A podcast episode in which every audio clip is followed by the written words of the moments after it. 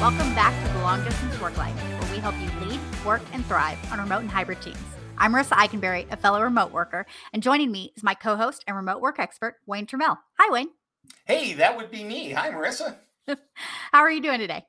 I am swell. I I'm excited that today's topic is very fun and it's the kind of geeky thing that makes me happy. So Awesome. Well, for those of you who have been listening for a while, or maybe you just tuned into our Manager of the Heartbeat episode, Wayne mentioned something called the Johari window and said we need to talk about it in a future episode because we didn't have time right then. So today's the day, and we're going to talk about that. So, Wayne, why don't we start with what is the Johari window? The Johari window is a model, and like all successful models, it's deceptively simple. right? Basically a good consultancy foursquare. These two psychologists in about 1955 came mm-hmm. up with this. And it, it's an attempt to explain why people don't always understand each other and what makes sense. And and so if you picture a square and there's things that are known to ourselves on the y-axis and across the bottom uh, you've got things that are known to others and you've got these four boxes and they're basically when it comes to yourself there are things that you know about yourself. Of course. And then there are things that you don't know about yourself you know right. the little subconscious unconscious things that we do. And then next to that there are things others know about you. So there are things you know, and there are things that others know about you. Wayne is an extrovert, but not as much as we think he is. So if he gets tired and grumpy, leave him alone. He'll be all better. Everybody knows that. You're right. And for those of you who are listening on audio, we're going to have a link to what this looks like in the show notes. And those of you that are watching on video, you're actually seeing the Johari window or have already seen it in this episode. So, uh, you know, we know that about Wayne. So if we're going to work with Wayne, he knows it. It's no surprise to him that he can be a grumpy, cranky old man. And everybody else knows it too, but he's harmless. And so no harm, no foul. But there are also things that they might not know or that they might know that I don't. Okay. Yeah. Right. So there's things I know that I know. There are things that I don't know there are things about other people that I don't know, and there are things other people don't know about me. And that's essentially the model, and it makes sense. I, I think I used the cynically, I used an example from the Gulf War where Donald Rumsfeld said there are things we know, there are things we know we don't know, there are things we don't know that we don't know. I mean, right. Yeah, you don't and, know what and, you don't know. and and all of this is a way of saying that anytime you're in a work environment, communication is important. The more you share knowledge, the more you know and your colleagues or your boss or your customers know, the less chance there is for misunderstanding. Right. Now, the next question, because you are nothing if not a professional and you have a list. Indeed, I do. the next question, because I know that about Marisa. You see how that works? the next obvious question is when we're talking about remote work. Yeah, so how does what? this apply? right. How does this apply? And the answer is it on one hand, like so much that we talk about here, it's exactly the same, right? When you're working on a team, if you don't share your motivations, if you don't share information that you know with your team, it makes it harder for them. There's better chance for misunderstanding. There's a chance the quality of the work won't be as good. But of course, in a in-person setting, there are cues and there are sort of things in the air that you pick up by osmosis. You know, something's bugging Marisa today. What's going on? I know that because I look at you and you get that little forehead scrunchy thing. and and that's great. If the only contact I have with you is on Slack and you type me a message, I may not know that your forehead is scrunching right. doing its thing. And, and so that's why it's important in a remote environment to intentionally and appropriately help people get access to information that they need. Right. It's just like we talk about all the time. Like communication is super important and we need to be communicating with the members of our team and our managers and our leaders and our leaders need to be communicating to the employees and you get the whole deal. Well, I do and here's the thing that I like about models. Mhm. None of them are perfect. Of There is course. no such thing as a perfect model and Lord knows the human beings that the models apply to are not perfect. right. But what I like is anything that I can look at that stops me in my tracks and says, Hey, have you thought about this? Yes. Right? If we aren't getting the work done, if there's a lot of maybe there's a lack of trust. Okay. Okay. Because I've worked with Marisa a few times and eh, her work's okay. Doesn't, you know, here's the thing if you're looking at the window, Marisa is going, Hey, I'm working as hard as I can. I've never done this before. Mhm. I'm a little stressed. Wayne seems like a jerk. So if I screw up, you know, it's gonna, it's gonna. Yeah, I don't want him to yell at on me. That's what's going on in your head, hmm right? I'm in the window of, I don't know what's going on in your head. I'm only seeing the work product and the work product. And this is obviously not true, dear listener Of course. the work product is not what it should be. That's what I see. Yeah, that makes sense. Right.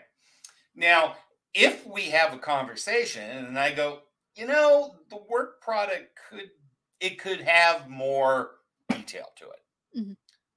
What's going on? And we have a conversation, and you get to, well, I didn't want to overload you with detail because I was in a meeting one time and you said somebody talked too much. And so I was trying not to do that. Right. we can have a conversation about the appropriate level of detail that I need on this. And now we both know what we know, Right. Absolutely. right? That's the thing is that there needs to be more explicit conversations. And it's about things like how does this affect you, right? Are Mhm. you confident in this? Are you unconfident in this? Those are sometimes uncomfortable conversations depending on your work style and your personality and who you're talking to and power structure and all kinds of things Right. and they're critical. That's how you build trust. Because if there's a bunch of stuff in the I don't know this about her window, Mhm. there's a better likelihood of there being an unpleasant surprise. Or, you know, I don't quite trust her because what I'm seeing isn't what she's saying. And, and so, to me, the value of this Mhm. is when at the first sign of something being off. You know, there was a, a famous Sherlock Holmes story, so famous, of course, I don't remember the title of it, but the idea is that he knew that the killer knew the victim because the dog didn't bark Ah, yes, because it wasn't a stranger. Okay. right? It, it it wasn't a stranger, and so the fact that there wasn't a dog bark was actually the clue. Mhm. And very often in remote work, it's what you don't see, you know, and, and usually that takes the form of changed behavior. I think we've talked about this a little bit before where it's like everything is fine and then something changes and it's like, oh, what happened here? And, and the problem is that when it changes radically and dramatically, your brain goes, hey, wait a minute, there's something here. right. It's when you get that frog in a pot mm-hmm. thing and and the analogy as most of you know and i don't know who conducted this experiment because it's really nasty I was gonna say the Um, poor frog. yeah the poor frog how many frogs did they have to boil the, the point is that the adage goes that if you put a frog in a pot of boiling water the frog will jump out going hey that's hot you idiot and if you put a pot a frog in a pot of regular water and slowly turn up the heat the frog will boil to death because he's not smart enough to realize that things have changed until it's too late Mhm. And on remote teams and in hybrid teams to a degree as well, very often the frog is thoroughly cooked before we know there's a problem. Right. We've talked about this on a previous episode about burnout, especially. Yeah, exactly right. You don't know that somebody has passed their limit until they They're putting in their two weeks.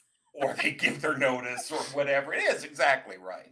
Yeah. So, do you have any examples of like how the Johari window can be used to improve communication? I mean, I know we just talked about like if you do improve your communication in general, this is going to make all of this better because you're going to know stuff. But like, is there something specifically that leaders can do? Yeah, I, think that i i it's really about asking questions, right? If you, kn- there are two things asking questions and being transparent. You have to ask questions because, and Ke- Kevin is well known for saying this, and I have plagiarized him shamelessly, which is your boss has a lot of talents. Reading your mind is not one of them. Right. Yeah. We are not mind readers.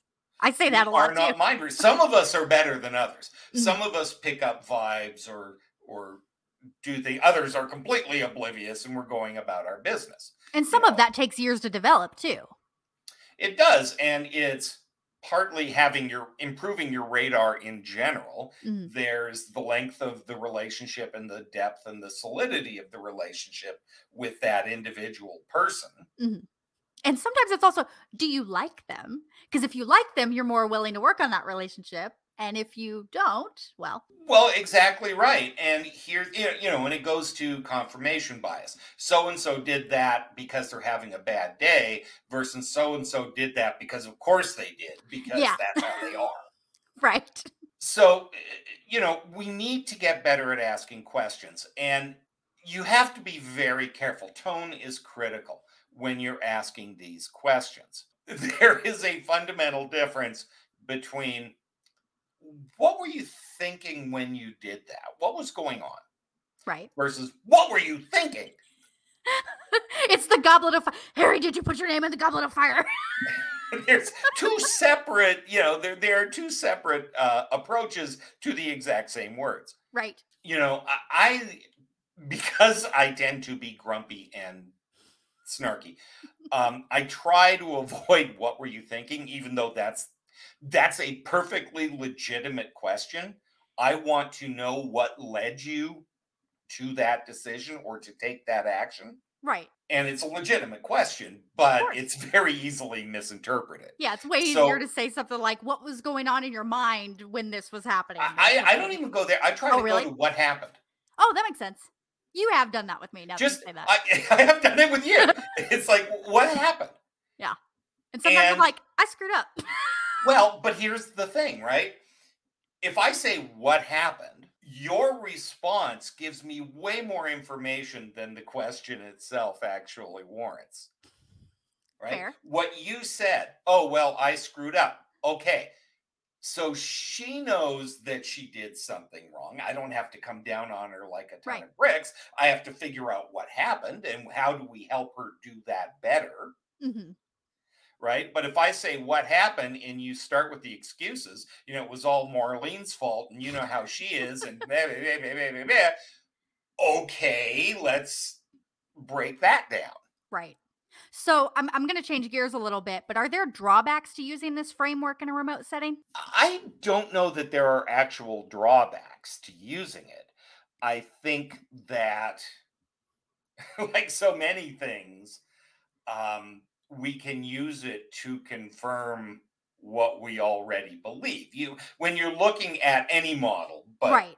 the Johari window is a very simple example of that. You need to be really honest about what you know and what you don't know, Okay. right? And well, they should know that because I told them Well, doesn't always carry a lot of weight. This gets to the transparency part of this, right? Mhm. Which is yes, I need to know what they're thinking and I want as much information as I can can glean so that I can treat this person appropriately. But are they trusting me? Have I made myself available? Have I given them enough information and evidence? You know, it goes to the trust model that we've talked about so much on this show. That's such an important part of our courseware that you know for trust to exist you need to have proof of alignment and purpose proof of competence and proof of motives. And if you're not providing those things and being transparent it's really easy for people to not pick up on signals or not interpret your actions correctly. Yeah. No, that totally makes sense. So, um, I know we're coming up on our time, but are there, you know, best practices or tips for leaders who might be listening to this going, okay, I need to use this model. How do I start? Yeah, the first thing is take a look at the model and, you know, just kind of get it in your, you know, burn it into your cortex so that you can recall it when needed or keeping, you know, keep a copy handy somewhere. Mhm. You know, a simple keep it on your computer so that you can call it call the graphic up when you need it. Yeah, tape it Um, to your wall, whatever you need to do, right? whatever it takes, right? Whatever you got to do. I, I think that once you've done that, take a an example. Take something that you're having trouble communicating with somebody on, and fill in the blanks. That makes sense. What do I know? What do I know for a fact? hmm What do I think I know, but I'm not entirely sure, right? What haven't I told that person? And maybe what information am I missing? And then use that to guide the conversation. Yeah, that makes a ton of sense. You of know, sense. we've we hear so much about um, constructive inquiry and and all, all of those things, crucial conversations. Mm-hmm. It, it, it's just a way to identify what do I need to share and what do I need to find out in order to understand and communicate with this person better. That makes sense. As always, communication is the key to remote teams and remote work and so many things in life. That's why we need things like models, right? Because we can say, well, you need to communicate better. Okay, Wayne, I'll get right on that. Yeah. I was going to say, I have a whole story about when I learned about the DISC model and blew my ever loving mind. Uh, but that's for a different day. Well, maybe we need to tell that story soon. I will add it to the list. and listeners, I want to thank you so much for listening to Long Distance Work Life. Wayne, thank you for this conversation too. I really hope that it was beneficial for our listeners. For show notes, transcripts, and other resources, make sure to visit longdistanceworklife.com. If you haven't yet, subscribe to the podcast so you won't miss any future episodes. And while you're there, be sure to like and review. This helps us know what you love about our show. Feel free to contact us via email or LinkedIn with the links in our show notes and let us know you listened to this episode or suggest a topic for Wayne and I to tackle in a future episode.